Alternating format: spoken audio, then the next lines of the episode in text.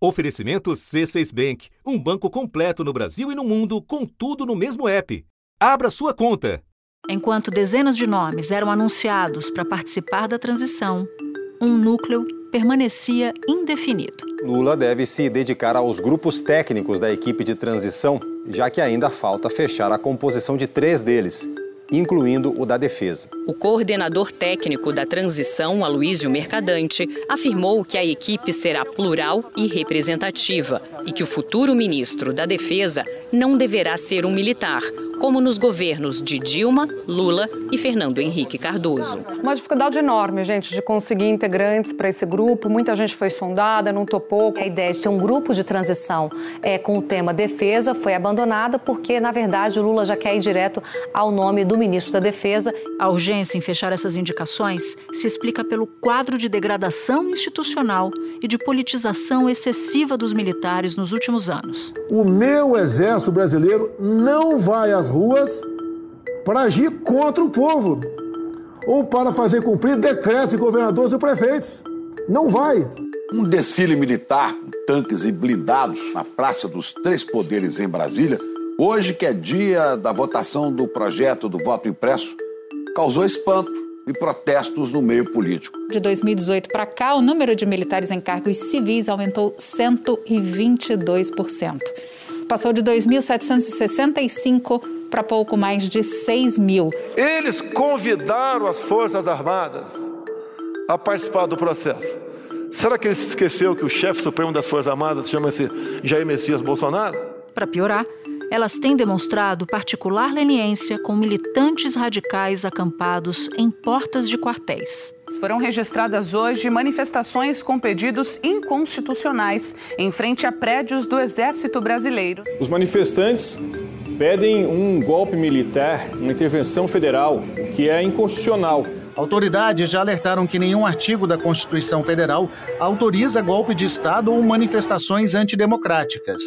As interdições são ilegais e o resultado das urnas é legítimo. Os comandantes da Aeronáutica, da Marinha e do Exército divulgaram nota sobre as manifestações que vêm ocorrendo no Brasil. Os comandantes das forças concluem afirmando que tem primado pela legalidade, legitimidade e estabilidade e que vem transmitindo aos subordinados serenidade, confiança na cadeia de comando, coesão e patriotismo. Agora, com o presidente eleito de volta a Brasília nesta semana, definições importantes começam a tomar forma. Teve uma reunião lá na transição, liderada por Lula. Aí o que ficou definido?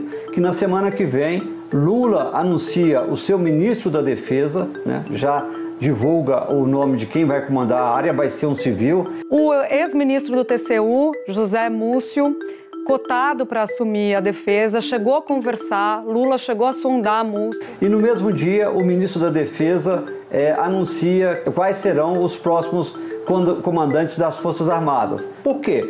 Exatamente para você trazer um clima de harmonia, de tranquilidade, de segurança é, nas Forças Armadas, é, mostrando que o governo Lula vai prestigiar a corporação, vai prestigiar os militares, vai ter um canal de diálogo com eles tranquilo, sem tensões.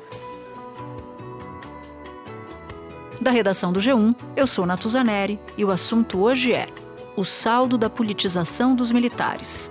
Um episódio para entender as origens da bolsonarização dos quartéis, como ela prejudica a troca de governo e o que se pode esperar da relação das Forças Armadas com Lula e com o PT. Para isso, eu converso com o jornalista Fábio Vitor, autor do livro Poder Camuflado: Os Militares e a Política do Fim da Ditadura, a Aliança com Bolsonaro, lançado neste mês pela editora Companhia das Letras. Quarta-feira, 30 de novembro. Fábio, ao longo dos últimos dias, semanas, a gente viu uma enorme dificuldade da equipe de transição em fechar a equipe de defesa. E tudo indica que agora o processo vai ser tocado diretamente por um ministro da Defesa, um ministro da área, que deve ser anunciado nos próximos dias. Pelo menos isso é o que estão dizendo os aliados mais próximos de Lula. E entre os cotados está José Múcio Monteiro, que foi articulador político do governo Lula em outro mandato. Bom, daí eu te pergunto Essa demora e o fato de a equipe de defesa não ter sido constituída num grupo de trabalho no governo de transição nos diz o que sobre o estado atual das coisas com os militares? Olha, Natuza, acho que nos diz como as Forças Armadas foram politizadas por Bolsonaro, com a conivência e com a concordância de parte dos comandantes das Forças Armadas. É incrível que a troca de comandante do Exército, da Marinha e da Aeronáutica vá precisar ser feita antes da posse de Lula para evitar maiores percalços, digamos assim. Não sabemos ao certo por que isso vai acontecer, mas as hipóteses são, são todas ruins, né? Uma hipótese é que os atuais comandantes não gostariam de prestar continência a Lula, muito ruim. Assim como a hipótese de que não há nas Forças Armadas quem tenha aceitado participar da equipe de transição na área de defesa, e por isso quem fará a transição são os próprios comandantes escolhidos por Lula, o que também é preocupante. E aí resta uma dúvida, Natuza: se de fato isso for feito, Bolsonaro vai precisar assinar a nomeação dos novos, do, do, dos novos comandantes escolhidos por Lula. Ele vai assinar? considerando que tudo que ele tem feito ou não tem feito né, para alimentar é, essa fervura, para permitir esse clima de, de tensão e incerteza. Veja, ontem teve uma reunião entre Lula, Alckmin, Mercadante, Usa Múcio Monteiro, cotado como futuro ministro da Defesa, né? E oficiais generais da reserva das três forças. Entre eles, três ex-comandantes né, do tempo do Lula: o Junite Saito, é, e o Nivaldo Rossato da FAB e o Enzo Peri do Exército. Além do general Gonçalves Dias, né, que foi o, o, o chamado G. Dias, que foi chefe da segurança da presidência no governo Lula. E quem participou dessa reunião garante que não haverá percalços na transição, mas é muito ruim que seja uma transição tão cercada de tensão e de incerteza, Natuza. Agora, tem uma outra interrogação nessa história, porque o orçamento da defesa bateu sucessivos recordes nos anos Lula-Dilma. Por que então, Fábio, mesmo assim, parte das Forças Armadas rejeita tanto o PT e aderiu tão fortemente ao bolsonarismo? Justamente porque há um componente político-ideológico muito forte, que insuflou o antipetismo e o anti-esquerdismo e de quebra o antilulismo também nas Forças Armadas, desde o período, Natuza, em que houve o que eu chamo de tempestade perfeita para atrapalhar o diálogo ou a relação entre a política e a caserna. Eu estou falando do período entre 2014 e 2016. Ali você teve Comissão Nacional da Verdade, que reabriu feridas da ditadura, né, que na verdade nunca tinham cicatrizado, mas foram reabertas, uhum. Né, gerando uma reação fortíssima dos militares. A Comissão Nacional da Verdade responsabilizou 377 pessoas pelos crimes contra os direitos humanos cometidos durante a ditadura militar entre os anos de 1964 e 1985. A Comissão Nacional da Verdade concluiu que a tortura foi adotada como método de coleta de informações ou obtenção de confissões e tornou-se a essência do sistema militar de repressão. Você teve a Operação Lava Jato, com a demonização da política, você teve o impeachment de Dilma, você teve o crescimento da direita e da extrema-direita. Tudo isso junto quebrou uma espécie de trégua que vigorou entre as Forças Armadas e governo de esquerda, sobretudo nos dois primeiros mandatos de Lula. Uma trégua que foi permitida, inclusive por isso que você falou por orçamentos generosos, por investimento em projetos estratégicos das três Forças Armadas, e projetos estratégicos, aliás, que até hoje são os principais que vigoram nas três Forças Armadas. É tão arraigado e enraizado o componente ideológico que remonta ao começo do século passado, a, a, ao que eles chamam de intentona comunista, enfim. A intentona comunista foi realizada em novembro de 1935. A ideia é que começasse em vários quartéis do Brasil, mas de fato aconteceu em apenas três: Natal, Recife e Rio de Janeiro. Um movimento político que tinha como objetivo derrubar o governo Getúlio Vargas. O problema é que não contou com a adesão de muitas pessoas e por isso, em poucos dias, o movimento foi sufocado pelas forças militares do governo Vargas. Que isso é, reacendeu por esse conjunto de fatores que eu te expliquei, e o Bolsonaro foi o cara que vocalizou, que incorporou isso como um porta-voz de vários setores conservadores da sociedade, entre os quais as Forças Armadas. Espera um pouco, por favor, que eu já volto para continuar minha conversa com o Fábio. Com o C6 Bank, você está no topo da experiência que um banco pode te oferecer. Você tem tudo para sua vida financeira no mesmo app, no Brasil e no mundo todo. A primeira conta global do país e atendimento personalizado, além de uma plataforma de investimentos em real e dólar com produtos exclusivos oferecidos pelo C6 em parceria com o JP Morgan Asset Management. Quer aproveitar hoje o que os outros bancos só vão oferecer amanhã? Conheça o C6 Bank. Tá esperando o quê? C6 Bank.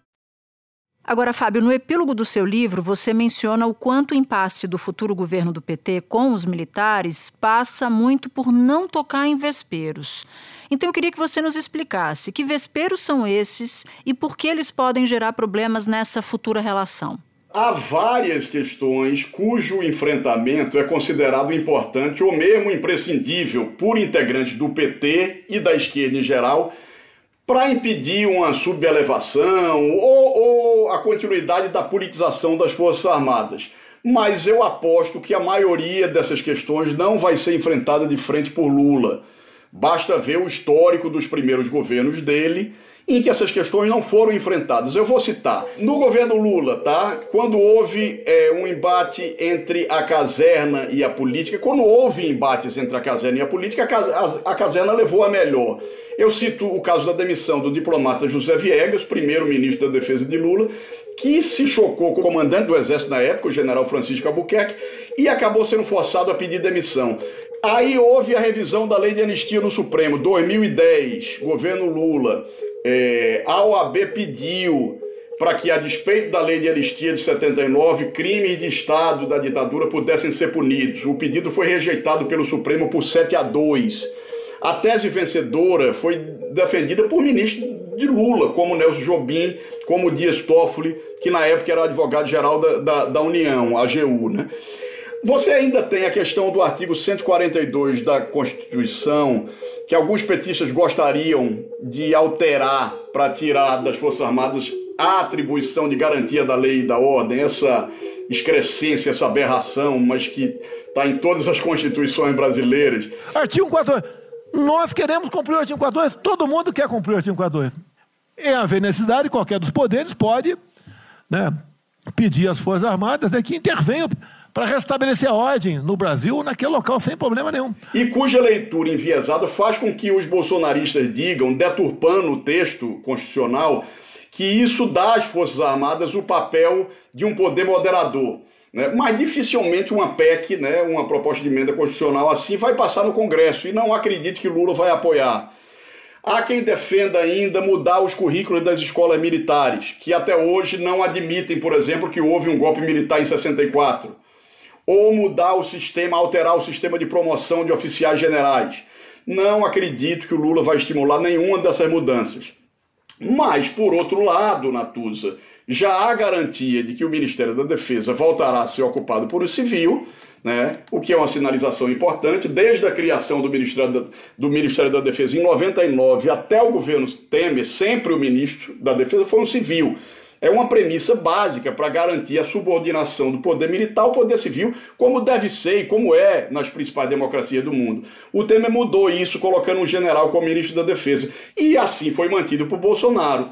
Lula também prometeu desmilitarizar a esplanada, exonerando milhares de militares que Bolsonaro alojou em cargos civis. Ah, nós vamos ter que começar o governo sabendo que nós temos que tirar quase 8 mil militares que estão em cargos, sabe, de pessoas que não prestaram o concurso. São duas medidas importantes para diminuir essa confusão entre Forças Armadas e política. Mas você veja que até o ministro da Defesa, se for mesmo Zé Múcio, já tem a marca dessa conciliação de Lula, né, Natuza? Exato, eu ia falar isso. Exato, é um político de centro-direita e hoje mesmo a indicação dele foi elogiada por Mourão. Zé Múcio foi um grande articulador político, já foi parlamentar, foi deputado federal, depois foi ministro do Tribunal de Contas da União, foi presidente da corte, se aposentou e agora volta à cena, chamado por Lula, com quem ele tem uma excelente relação.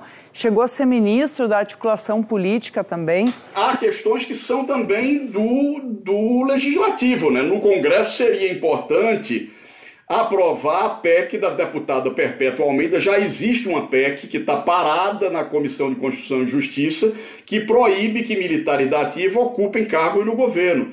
Hoje o que é que é feito? Hoje é, há um empréstimo, eles podem ser agregados, eles ficam por dois anos e depois voltam para os militares da ativa. Por essa PEC, eles não poderiam ir de jeito nenhum. E isso seria muito desejável que essa PEC passasse. Mas nessa PEC em particular eu vejo um pouco mais de chance, porque há uma demanda de parte do Exército a favor da PEC, por incrível que pareça, a depender, claro, de como ela seja redigida. Porque essa parte do Exército que não gostou do, do modelo Bolsonaro de interferir acha que uma blindagem assim pode pode vir a calhar, mas isso é uma outra isso é uma outra história. Agora, você vai descrevendo no seu livro como várias regras das Forças Armadas vão sendo descumpridas, com omissão dos comandantes e do Ministério Público Militar. Isso é mais realista de ser reformado? Tem margem para mudar isso? Eu acho que se houver vontade política e houver habilidade é, para garantir dos comandantes que as regras, os regulamentos disciplinares das Forças Armadas não sejam rasgados como foram, porque veja, houve alguns erros gravíssimos, sobretudo no caso da não punição do general Pazuello, por participar de um ato político com Bolsonaro enquanto era general da, da ativa Natuza. O procedimento interno do Exército apurava a participação do ex-ministro da Saúde no ato de apoio ao presidente Jair Bolsonaro no dia 23 de maio, no Rio de Janeiro. Sem máscara, ele participou de um passeio de moto em apoio ao presidente. Subiu com Bolsonaro no carro de som, usado como palanque, e falou ao microfone, saudando os apoiadores. Foi uma clara transgressão às normas disciplinares e a sujeira foi jogada para baixo do tapete. Ele não foi punido. Porque Bolsonaro pediu, né? O Bolsonaro pediu para que ele não fosse punido. Pediu, é, o comandante era depois o bolsonarista de carteirinha Paulo Sérgio Nogueira, e depois ainda impuseram o sigilo de 100 anos, como impuseram a tantos processos, a tantas questões. O antropólogo Celso Castro, do, da CPDOC, da Fundação Getúlio Vargas, um dos, dos pesquisadores mais respeitados, um dos principais pesquisadores de militares do Brasil, outro dia ele disse que considera esse episódio um marco, é, a não punição do Pazuello, né, um divisor de águas, a transgressão mais grave em muitos anos, é, que isso é desmoralizante para o Exército e é impossível não concordar com ele. Nesse sentido, é, é possível sim que Lula e seu ministro da Defesa, seja quem for, busquem algum compromisso por parte dos comandantes de que casos assim, ou como casos como o do comandante Vilas Boas ameaçando o Supremo na véspera do julgamento do habeas corpus do Lula em 2018, não se repitam. Na ocasião, o general Eduardo Vilas Boas escreveu em uma rede social: asseguro à nação que o Exército Brasileiro julga compartilhar o anseio de todos os cidadãos de bem, de repúdio à impunidade e de respeito à Constituição, à paz social e à democracia, bem como se mantém atento às suas missões institucionais. Agora, você toca num ponto importante, porque ao longo dos últimos quatro anos, muitos militares, e eu falava de uma parte do exército que até gostaria de ter uma blindagem para evitar que gente da ativa ocupasse cargos no, no executivo, mas também jornalistas que transitam muito no meio militar, insistiram bastante no argumento de que há uma diferença entre o militar da ativa e da reserva no processo de bolsonarização. Faz sentido isso? Porque você mesmo diversos momentos em que houve insubordinação. E eu cito a nota dos comandos e do Ministério da Defesa sobre as manifestações golpistas nas portas dos quartéis, passando ali um certo pano. Existe algo que sustenta isso ou isso é um mito que já foi desconstruído, de que há uma conduta diferente na reserva em relação a quem está na ativa? É claro que ainda a chamada turma do pijama, o pessoal da reserva, continua sendo muito mais incendiário. Você pega as notas recentes, são notas quase conclamando um golpe militar, mas são coisas que a gente viu nos últimos anos, desde a abertura política. Nisso não há grande novidade. O que impressiona são as notas dos comandantes da ativa. Né? A nota cita a lei aprovada pelo Parlamento Brasileiro, que estabelece que não é crime a reivindicação de direitos e garantias constitucionais por meio de passeatas, de reuniões, de greves, de aglomerações ou de qualquer outra forma de manifestação política com propósitos sociais. Num momento tão tenso feito esse do pós-eleição, com vigílias em quartéis, né, em frente aos quartéis, pedindo golpe militar, com bloqueio de rodovia. As, as notas de comandantes da ativa deveriam ser para pedir respeito ao resultado das eleições. Mas, ao contrário, ela, ela, ela estimulou, aquela nota dos comandantes, estimulou esses atos sob a desculpa da liberdade de expressão. A nação brasileira precisa de vocês! Socorro! Exército Brasileiro! Forças Armadas! Socorro! Veja, os militares da ativa sempre se queixaram de que os civis confundem a reserva com a ativa. Que o pessoal da ativa não se mete com o governo com política. Mas no governo Bolsonaro isso não é verdade.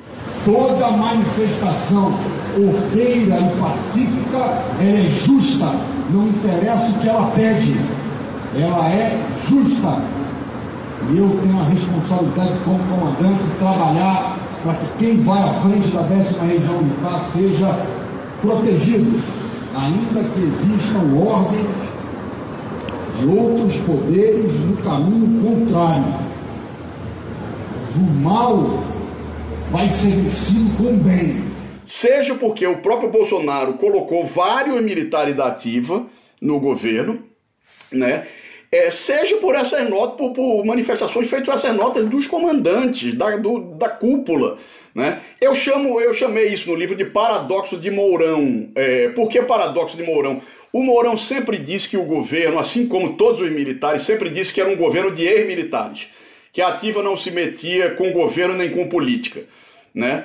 Mas, ao mesmo tempo, o Mourão dizia que um fracasso, você deve lembrar, que o Mourão dizendo, disse em várias ocasiões. Se o nosso governo falhar, errar demais, todo mundo erra, mas se errar demais, não entregar o que está prometendo, essa conta irá para as Forças Armadas. É um paradoxo, né? Como é que pode?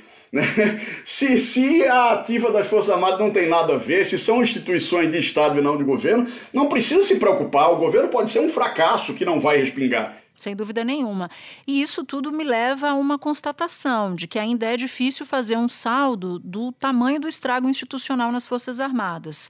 E a leitura do seu livro permite dizer que essa contaminação não veio só do lado do bolsonarismo, né? Porque as Forças Armadas já estavam ideologizadas, altamente ideologizadas, antes de o abraçarem. E isso fica claro na sua entrevista aqui para gente. É possível imaginar que esse processo se reverta ou ainda que se reverta rapidamente se a sua resposta for de crença numa reversão desse quadro? A tendência é que comece a melhorar aos poucos. O estrago é, provocado pelo Bolsonaro e por essa politização foi grande. Mas vamos lembrar que não é uma questão só do executivo, né? Essa onda verde-oliva ela atingiu também os parlamentos. Aumentou bastante o número de candidatos a uma vaga na Câmara dos Deputados que são ligados a órgãos de segurança. Tem 549 candidatos ligados a algum órgão de segurança disparado. Polícia Militar, né, policiais militares são 296 candidatos e a gente vê na sequência, né, Polícia Civil 68, militares reformados 103, membros das Forças Armadas 30. Você tem integrantes das Forças Armadas e das forças de segurança, você tem militares das Forças Armadas e das Forças de Segurança, Polícia Militar, Polícia Civil e tal, nos parlamentos de todo o país. Isso foi um processo recente, né? Você tinha, mas o crescimento disso é, é exponencial, é absurdo, né? É, então, não vai ser uma coisa da noite para o dia. Essas medidas do ministro da Defesa Civil, de menos militares em cargo civil, de uma busca por um compromisso de que não os comandantes, pelo menos, não vão estimular nem se meter em política, acho que pode ajudar. É, fazer esse gênio voltar para a garrafa é um desafio e talvez só mesmo alguém muito habilidoso na política consiga aparar pelo menos parte dessas arestas. Então, não sei se o presidente eleito de fato não vai na direção certa ao querer nomear José Múcio Monteiro, porque além dos pontos que você citou, ele ainda, enquanto era ministro do Tribunal de Contas da União, resolveu algumas questões de do agrado que foram do agrado dos militares. Então talvez isso esteja contando pontos para José Múcio, além da habilidade política que nós sabemos que já cobrimos muito o governo federal, sabemos que ele tem. Fábio, muito obrigada. Foi importante a sua participação aqui para falar de tantos nós e tentar entender como é que o próximo governo vai fazer para desatá-los. Muito obrigado. Este episódio incluiu um áudio do portal UOL. Este foi o assunto, o podcast diário disponível no G1, no Globoplay ou na sua plataforma de áudio preferida. Vale a pena seguir o podcast na Amazon ou no Spotify, assinar no Apple Podcasts, se inscrever no Google Podcasts ou no Castbox e favoritar na Deezer. Assim você recebe uma notificação sempre que tiver um novo episódio. Eu sou Natuzaneri e fico por aqui. Até o próximo assunto.